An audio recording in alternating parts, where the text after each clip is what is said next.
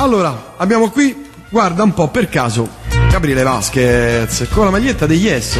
Esatto, con la maglietta degli Yes Ho che mi, ha intravisto comprato, solamente una cosa. che mi ha comprato la mia dolce metà. Ah, beato te Eh? che ce l'hai.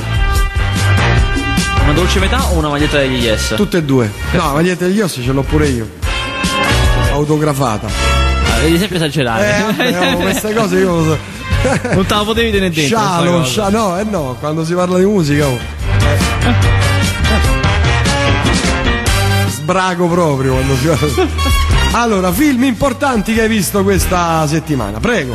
Allora, adesso vedo per bene quali film escono questa settimana. Perché io ne vedo talmente tanti che non mi ricordo neanche più quali Eh, escono e quali immagino. devono ancora. devono Ma ancora il pane- cinepanettone l'hai visto? Questa la settimana prossima. Il cinematografo non viene fatto vedere mai alla, alla stampa. È una Ah scelta. già, ah già, ah già, ah già.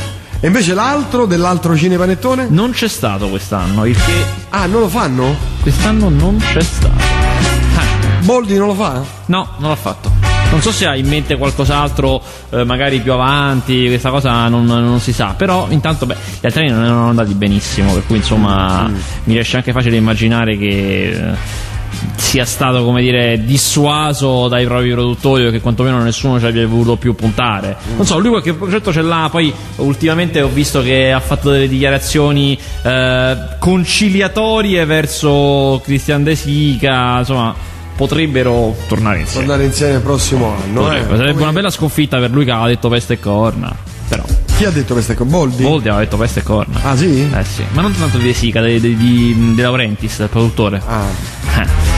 Intanto, Vabbè, come Elite FIBA, tornano insieme. è ufficiale che tornano? eh sì, pare di sì, stanno preparando il nuovo Ma album. perché anche loro è andato malissimo separati? Molto. ah, ok. Moltissimissimo, malissimissimo. Bene. Eh, come preventivato la settimana scorsa, e qui entriamo subito nel vivo. Eh? New Moon, il nuovo capitolo della saga di Twilight, pa, pa, pa, ha fatto i veri botti. Cioè, la Ah. settimana scorsa, 2012, aveva fatto 5 milioni, una cosa pazzesca. eh. Questa settimana Twilight ha fatto 6 milioni. No, ancora di più. No, 9 milioni ho qui, totale Sì, incasso. no, no, perché è uscito il mercoledì. Però se contiamo solamente Una il settimana. Se, usciamo solo il weekend, se contiamo solo il weekend, che Ah, il metodo di giudizio è 6 totali. milioni, esatto. 9 totali perché è uscito un giorno prima. Ammazza. Perché devono, capito? Pure un giorno prima deve uscire perché devono scivolare tutto. No, in realtà è uscito un giorno prima per le contemporanee mondiali. Eh, perché per motivi di pirateria, per evitare che si pirati, lo fanno uscire subito in tutto il mondo contemporaneamente, Mm. così nessun mercato è rovinato da un altro. Ho capito, ho capito. Beh, 2012 sta a 10 milioni in due settimane. Esatto, che il 2012 poi al secondo posto ha fatto quasi 3 milioni, che è tantissimo per un film al secondo posto, per cui insomma vanno tutti bene. Il terzo, che è sempre Almodovar, ha fatto 800 mila, insomma quei due mh, bombardoni ai primi due è buono, insomma è il- gli incassi sono andati molto bene questa settimana. E adesso c'è una settimana un attimo di stanca, un attimo di eh, che lasciano sfogare questi, e poi quella La dopo moria delle vacche. ricominciano pa, pa, ricominciano ta, ta, Ah a sì, menare. che c'è? sì, Beh, siamo sotto Natale, che cosa uscirà? Eh, quella dopo questa, quindi non questo venerdì, escono, pensa, escono nella stessa settimana, ma ne parleremo la settimana prossima, escono nella stessa settimana quelli che forse sono i due capolavori dell'anno. Eh, Sono il nuovo dei fratelli Cohen, Avatar? bomba. No. Avatar è l'anno prossimo da noi. Ah, 2010. dell'anno, quindi Eh. Eh, I fratelli Cohen, Serious Man, che è pazzesco, L'hai visto? visto al Festival del Cinema di Roma. Ah, di eh, la trama breve, breve, brevemente. L'avevi visto l'uomo che non c'era? No, Ah. non c'era. Eh, allora, la trama è ehm, America anni 60, eh, un sobborgo residenziale popolato da ebrei. C'è questa famiglia, questa famiglia do- su cui noi ci concentriamo sul padre, che è appunto il serious man del titolo, che vive questa esistenza un po' da uomo che non c'era, un po' senza arte né parte, che ha una vita un po' anonima, che tutto d'un colpo viene sconvolta da mille cose. Eh, c'ha dei problemi con la moglie, il figlio ha degli altri problemi, sul lavoro succedono Ah, delle cose pazzesche. parlato, sì, esatto. sì. E poi non vado più avanti perché come queste vicende si evolvono è pazzesco. E ve lo dico da subito, non vi serve, non, vi- cioè non faccio spoiler o cose, ve lo dico da subito, non si risolve questo film. Cioè, alla fine del film non saranno finite le storie. E questa è la sua grandezza, la grandezza di quello che può significare questo film nella, nella sua totalità. È un film veramente alto che si propone obiettivi altissimi, secondo me li raggiunge pure. E insomma, la settimana prossima vedremo. Da Oscar? Non lo vince, cioè lo sarebbe da Oscar, però questi film così alti, così pretenziosi, intellettuali, non, solitamente non li vincono, però lo sarebbe. L'altro grandissimo capolavoro che esce è il mio amico Eric, con questo titolo così. Stupido. Esatto, Eh. che è il film di Ken Loach con Eric Cantona. È veramente un capolavoro. Bellissimo, una commedia. Con il giocatore di calcio. Con il giocatore Eric Cantona che fa se stesso, fa Eric Cantona. È la Ah. storia di un povero postino, veramente un derelitto, anch'esso chiamato Eric, che pure lui messo alla prova dalla vita veramente in maniera amara. All'inizio, subito nella prima scena, tenta il suicidio, è disperato e a un certo punto, distrutto in camera sua, lui che non ha niente, ha una famiglia media strana, insomma, non ha niente, guardando un poster di Cantona si fa delle domande, ma che devo fare, ma che posso fare, sono un uomo finito, e a quel punto compare Cantona. Cioè, non, non si spiega nel film se è magia o se è lui che se lo immagina perché ormai è arrivato, non, non viene spiegata. Eh. Però gli compare Cantona accanto che lo aiuta, gli dà dei consigli nella vita e lo aiuta ovviamente con tutte le metafore calcistiche che in certi momenti sono esilaranti. Eh, vengono mostrati anche, intanto quando lui spiega queste sue metafore del calcio, gli dice devi fare così perché è come quella volta che io feci quel gol e si, fa si vede quel gol fantastico che aveva fatto, Eh, quel Cantona, passaggio, Madonna. esatto. E tra l'altro queste scene mh, filmate vere, di scene di calcio vere, sono bellissime. Ci sono alcune inquadrature della regia della Premier League che sono fantastiche. C'è il momento cardine, poi quando lui è tornato, dopo tutte le disavventure Sì, che ha avuto, sì. lui è tornato. C'è questo momento con la telecamera che lo segue all'indietro nel tunnel, quando le squadre entrano nel campo. Lo segue all'indietro, poi il tunnel finisce, quindi continua a inquadrare Cantona, ma dietro compare tutto lo stadio con tutta la gente che è impazzita perché è tornato Cantona. E lui che ha questa faccia da Cantona, serissima, eh, torvo in volto che è un momento fantastico perché appunto lui te lo carica dicendoti è il momento in cui io sono tornato e ho capito certe cose tutto Quindi un bel film. bellissimo Addirittura Perché- bellissimo. perché ti spiega come questa gente questi poveracci veramente gli ultimi strati della società che non hanno niente cioè che non leggono libri, che non hanno una cultura, che non- magari non vedono neanche film, non ascoltano musica, quelli proprio derelitti, hanno però il calcio. E il calcio non è solo andare allo stadio a urlare insulti o cos'è, ma è anche insegnamenti di vita, perché storie come quella di Cantona o come tante altre sono veri insegnamenti, quelli che ti potrebbe dare anche un libro magari o qualcos'altro, però tu te li puoi derivare dal Non calcio. tutti i giocatori, eh. Non tutti, però diciamo che il calcio ha, parte, ha di queste storie, diciamo. Sì, sì, Sai, sì. per esempio, la storia di Baggio, che non è come quella di Cantona assolutamente, però anch'essa può insegnare, è una storia di eh, un uomo che non si dà per vinto, che Aspetta torna che c'è la sempre. sfilata di moda. Io la accorcerei un pochetto fossi in te. È un po' lunga, sì. Tira su. La paura? Però fossero pantaloni, io. No, no, no, no. Insomma, Cantona, vabbè. Eh, ma Baggio che fine ha fatto? No, dicevo, la storia di Baggio insegna altre cose rispetto a quella di Cantona, però quello- quella insegna molto. Un uomo che non si è mai dato per vinto, che ha avuto mille vite, è rinato sempre, ha cambiato squadra e ha sempre saputo reinventarsi col talento. Insomma, sono un sacco di cose belle. Chissà e che fine ha fatto. Baggio. Avrà Ha finito il, il suo ciclo, cioè la, la sua attività calcistica ed è evaporato dal calcio, cioè non è Sì, non ha avuto un ruolo. i- Beh, se, se non ricordo male, era uno che non era molto simpatico all'ambiente calcio, cioè i dirigenti non ce l'avevano troppo in simpatia. Ma quindi- neanche lui amava troppo il calcio. Eh, Cioè esatto. amava il suo sport probabilmente, ma non amava proprio l'ambiente calcio. E Sì. per questo eh, credo che lui abbia proprio deciso di staccarsi Poi, completamente se, da, da sempre quel se non mondo. ricordo male, era uno dei. Cioè, i calciatori non sono famosi per eh, la loro eh, vivacità nel parlare, ma lui era uno dei peggiori a parlare. anche, no, anche difficile averlo come ospite. Però oh, ha fatto una scelta incredibile. Tac, Sì, è sì. finito. Chiudo quando dico Cioè, basta, non- ho detto basta. Non era nessuno, cioè era Baggio, cioè uno straordinario sì. giocatore, no? E lui ha finito la sua carriera, è scomparso proprio dai, dai Avrà teleschermi, aperto, dalle... avrà aperto un agriturismo. Può darsi, può darsi. Insomma, comunque, È il questi film. della mia vita, Eh, avere un agriturismo sul mare però. un mariturismo. Un mariturismo. Questi film escono la settimana prossima. Che si, Questa dove si settimana. coltivano, che so, le cozze, le vongole, Nel- le nei campi, nei- campi del mare. La un'idea rivoluzionaria sarebbe. Eh lo so, lo so. Io ne ho spesso. Insomma, come dicevo, questi film escono settimana prossima, quindi non ci riguardano per questa settimana. Questa settimana escono delle cose più piccole che però possono avere il loro senso. Esce per esempio 500 giorni insieme, che è eh, un film con la solita cattiva traduzione italiana. In realtà c'è un gioco di parole molto divertente nel, fi- nel titolo originale, che sarebbe, se lo traducessi letterale, sarebbe 500 giorni d'estate. E il gioco di parole è il fatto che estate è il nome della protagonista e quindi è 500 giorni con la protagonista. Con in sostanza. Maria. Esatto. Eh. esatto. Ehm, Eh, polpettoni d'amore. Ma guarda, il divertente di questo film è che Eh, racconta. inquadra- inquadrature no, lunghe, no, no, no, no, non è mare, così. no. No, è un film molto giovane molto dinamico, molto yeah, molto indipendente. Ah, discoteche, solite cose, droga.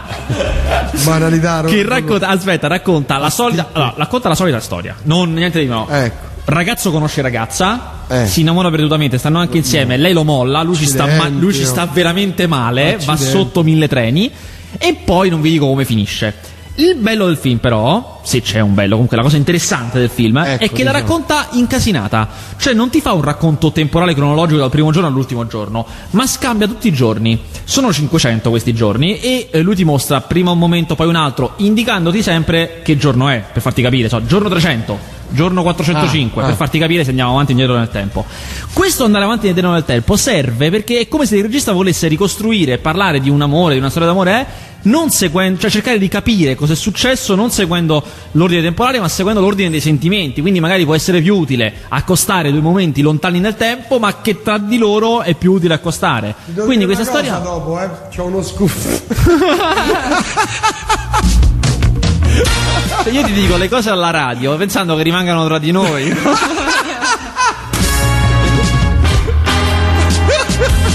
e quei quattro che ascoltano questa radio, insomma, quei quattro parenti miei che ascoltano questa radio. Vabbè. Insomma, 500 giorni insieme, un film americano giovane indipendente, molto molto romantico, molto tra l'altro, come raramente capita in questi film romantici, dalla parte dell'uomo, cioè l'uomo è il protagonista, questa volta è la donna a essere abbastanza bastarda, ed è l'uomo a rimanerci male, a soffrire. Io mi sono molto identificato, non nella mia ultima storia, ma in generale nella mia vita, episodi del genere.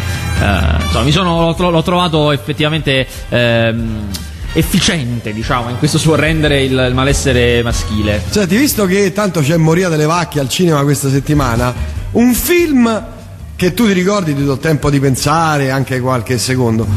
Un film che ha una storia che nessuno ha mai raccontato. Esiste? Sì. Cioè, una- questa storia è veramente una storia particolare. cioè, No, una- vabbè, no. la storia- una, una storia che dici. Ma questa non l'avevo mai vista questa cosa qui. Come che ne so, prendi un Sì, disco sì, straordinario. eh, cioè, Madonna. so- guarda, ti, ti dico solitamente i film di Werner Herzog sono così. Cioè, Fitzcarraldo. Fitzcarraldo è la storia di un uomo che decide di costruire un teatro dell'opera in mezzo alla foresta amazzonica. E, e tutta la storia è il percorso di lui che prende una nave, percorre il Rio delle Amazzoni per andare lì e incontra mille difficoltà. Ma la follia del film, della storia del film, è che questa nave a un certo punto dovrà girare una grande ansa, cioè c'è come una- un monte e il fiume gli gira intorno al monte, ovviamente, e la nave dovrà girare, ma loro non hanno tempo. Allora, cosa fanno nel film e nella realtà? Perché Herzog è talmente matto che l'ha fatto per davvero. Con la forza delle braccia, il film è inventato eh, fine 800, primi 900. Tirano una nave, non una barca, una nave, la tirano su per la montagna e di nuovo giù per fare prima. E nel- nella realtà del set, att- eh, le, le maestranze, eh, la regia l'hanno fatto per davvero, senza arghe, senza Ci sono stati motori. un sacco di morti, mi sa. Sì, una marea, una lavorazione che è durata anni. E questa- questo momento è arrivato alla fine della lavorazione quando nessuno ci credeva più. Tutti pensavano che fosse totalmente folle, ma erano pagati, dovevano farlo. E si vedono, ci c'è dietro le quinte di questa- questo momento del film, eh, perché ovviamente hanno capito che era talmente assurdo che andava ripreso anche il dietro le quinte, ehm, in cui cominciano a tirare. Questa nave gigante su questi tronchi di legno comincia a muoversi e tutti, Herzog compreso, sono stupiti, erano convinti che non si sarebbe mossa. E il film appunto racconta una storia pazzesca, una storia assurda che non, che non si era mai vista, che ha uno svolgimento totalmente diverso dagli altri film che hanno solitamente un andamento canonico, con- si parte con un equilibrio, c'è la rottura dell'equilibrio, la lotta del protagonista per conquistare qualcosa e poi la restaurazione di un equilibrio finale. Questa invece procede in una maniera pazzesca, però stiamo parlando Beh, di film. non mai convinto. È una storia, voglio una storia strana. Ah, allora sì, ok. Eh, mm, Furio. Furio che in eh, Furio con la Y, titolo italiano, titolo Quello originale. con David Bowie? Esatto, Merry Christmas Mr. Lawrence. Mm. Eh, c'è David Bowie, c'è Takeshi Kitano in uno dei suoi primissimi ruoli, c'è Ryuichi Sakamoto che, fa, Sì. che recita oltre a fare le musiche, anche Bowie fa le musiche, ed è diretto da Nagisa Oshima. Che tra l'altro c'è stata una retrospettiva di Nagisa Oshima al Festival di Torino, così per dare uno scampo di attualità. Racconta una trama che può sembrare banale, perché inizia con prigionieri inglesi in un campo di prigionia Sì, eh, sì. giapponese. Eh, ma la storia assurda di questo, di questo film è che l- comincia eh, come se il tema fosse l'integrazione del- di due culture, cioè il fatto che la cultura inglese cozza contro la cultura giapponese. C'è questo protagonista, che non è ancora David Bowie, che è un inglese che però conosce, è stato molto in Giappone e quindi sarebbe il tramite delle due culture che si trova appunto a comprendere i giapponesi ed essere visto come dagli inglesi come un traditore e, e non riesce a aiutare i giapponesi a comprendere gli inglesi. Ma poi a un certo punto, in una maniera totalmente inedita, arriva David Bowie a metà film e in questo posto molto tradizionalista, potete immaginare i giapponesi quanto sono tradizionalisti, eh, il totale capo del campo, che è Sakamoto, si innamora perdutamente di David Bowie. Totalmente innamorato. Non lo può dichiarare perché figuriamoci se nel Giappone della seconda guerra mondiale potevano accettare una cosa del genere.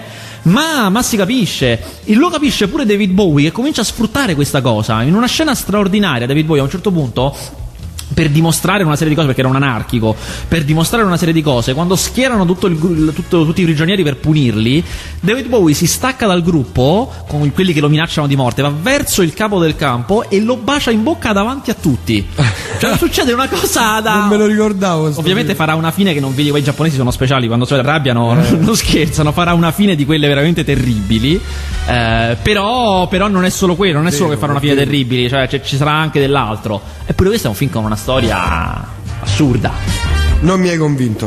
Comunque, perché si sono separati Boldi e De Sica? Eh, La domanda fondamentale, sì. sono fatti tutti al mondo e che sappiamo tutti, ma Esatto. ripetiamola perché per il buon ripetita. È successo qualche anno fa, eh, in realtà eh, qualche anno fa si sono separati, Ecco. ma in realtà la crisi è, di- è ancora precedente, solo che Boldi aveva degli impegni contrattuali e non poteva staccarsi dal gruppo, ma in realtà già eh, due o tre anni prima della, della separazione eh, e Boldi era in, grandi- in rotta con la produzione, cioè con De Laurentiis, perché sosteneva che lo trattavano male, sosteneva che gli... mh, eh, gli modificavano le battute, lo, lo tarpavano, non- non- non sul serio ha detto non lasciavano libero il suo estro comico e poi anche che si erano comportati male, per esempio lui ha citato il fatto che durante le riprese di Natale sul Nilo, riprese ovviamente effettuate in Egitto, lui ha avuto dei problemi di famiglia, la moglie è stata male e poi è anche morta, quindi insomma la cosa è andata in maniera tragica e lui sostiene, Boldi, che la produzione è stata terribile, lui non gli ha consentito di andare vicino alla moglie, l'ha tenuto lì, insomma ha ricevuto un trattamento che non si aspettava, non credeva e che l'ha molto deluso, per il quale ha deciso totalmente di staccarsi e poi una volta staccatosi ha dichiarato che era stava benissimo, la sua nuova vita indipendente. Se può interessare, fa, se può interessare, Eh. i film di Boldi da solo erano di gran lunga peggiori dei cinepanettoni. Lo so che magari voi dite no, non è possibile. Di gran lunga peggiori dei cinepanettoni. Ma ora che fa lui? Al momento sai che credo proprio niente, credo nemmeno cose per la televisione. Adesso controllo nel, nel database, ma io credo nemmeno cose per la televisione. Perché non, non- non lo si è più vi- né visto né sentito. Beh, secondo me c'è una sorta comunque di, di mafia omertosa quando succedono queste cose, quando uno dichiara certe cose su un personaggio come De Laurentiis, che è uno un po' pesante, immagino. no? Sicuramente, però sai, ha un peso anche in televisione o no? C'è anche da dire, sì, c'è anche da dire che se non incassi non incassa. Cioè, poi- no, ha fatto una cosa in televisione, ha fatto un coccodrillo per amico, che è una serie di cui non avevo mai sentito, però eh, qui eh, risulta nel 2009, dopo La fidanzata di papà, che era l'ultimo film che aveva fatto un anno esatto fa. Eh, sì, comunque il, eh, sicuramente non, non fa piacere, a- cioè in generale non fa comodo dire certe cose su De Laurentiis, però c'è da dire che lo, lo stato del, del cinema e della produzione audiovisuale italiano ha due tre poli forti, per cui diciamo se non stai con uno puoi andare con l'altro. Ah. Comunque. Ah. Cioè, se non c'è De Laurentiis c'è Cecchi Gori, se no c'è, Me- c'è Medusa, insomma. Vabbè, parliamo di televisione. Va, Allora, tanto- no, vabbè, c'è- che- c'è- c'è- no, ci sono altri paio di film che escono questa Dorian settimana Gray. piccoli. Oh, Dorian Gray. Dorian Gray è, voi direte, Dorian Gray, ma che vaccata, ancora un film su Dorian Gray? Cioè, è possibile che si faccia ancora oggi un film in costume su Dorian Gray? Eh? E invece è una vaccata pazzesca. Pazzesca! una cosa, una pubblicità del Campari, sai quelle pubblicità che non capisci nulla, no? Però dici, ah, però che sensualità questa pubblicità. Ecco, uguale, non si capisce niente. Eh, pretendono di avere chissà quale aria di perduta, ma in realtà è molto bigotto perché neanche si mostra poi il, il sottofondo omosessuale che era molto importante in Dorian Gray. Eh, gli si cambia la morale di fondo, cioè nel film sembra che eh, Dorian Gray alla fine voglia morire perché si rende conto che ha avuto uno stile di vita sbagliato, uno stile di vita edonismo che era sbagliato, quindi figuriamoci. Planet 51? Planet 51 secondo me è una bella fregnaccia, cioè car- ultimamente i cartoni sono molto, Oramai molto proprio, Sì, senza motivare ormai. No, no, secondo me i cartoni negli ultimi tempi sono, sono molto belli, ma questo proprio non, non- non ci sta. Mike e Maud, io sapevo Harold e Maud. No, Mickey e Maud è un altro film, adesso Mike? Ah no, dico. Mickey. Mickey. Quello era Harold e Maud. Harold e Maud, il film col, col ragazzo ossessionato dalla morte. Mickey e Maud devi trovare. Facciamo pubblicità? Ma devi che? trovare. eh, dove posso trovare Mickey e Maud? Ma sì, ma che ne sì, ma che ci frega? Devi provare eh, o da Videobuco a San Lorenzo o da Hollywood a via Massaciuccoli. No, via Massaciuccoli, via Monserrato, scusate.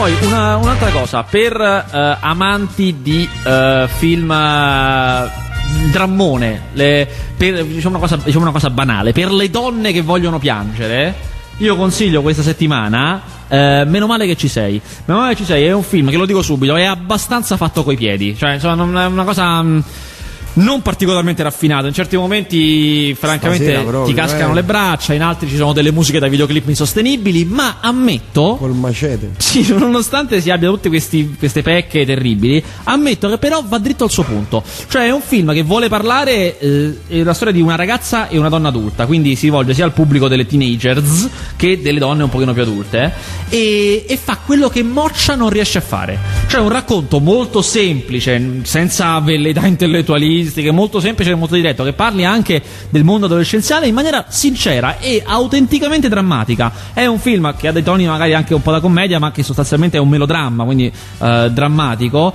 eh, che racconta di autentica disperazione, di momenti bui, ma veramente con- in maniera sincera. Come ho detto, con tante cadute di stile, con tanti momenti francamente che, che possono dar fastidio, ma che poi nella sua piccolezza, nel suo essere modesto, è un piccolo film riuscito alla fine. Per cui se Oh, vi piace il, il genere, 25 dicembre esce Sherlock Holmes. Attenzione. anche in Italia, adesso controllo le mie di fonti che non sono le Colpo di scena. Eh sì, confermo. Filmone. Confermo.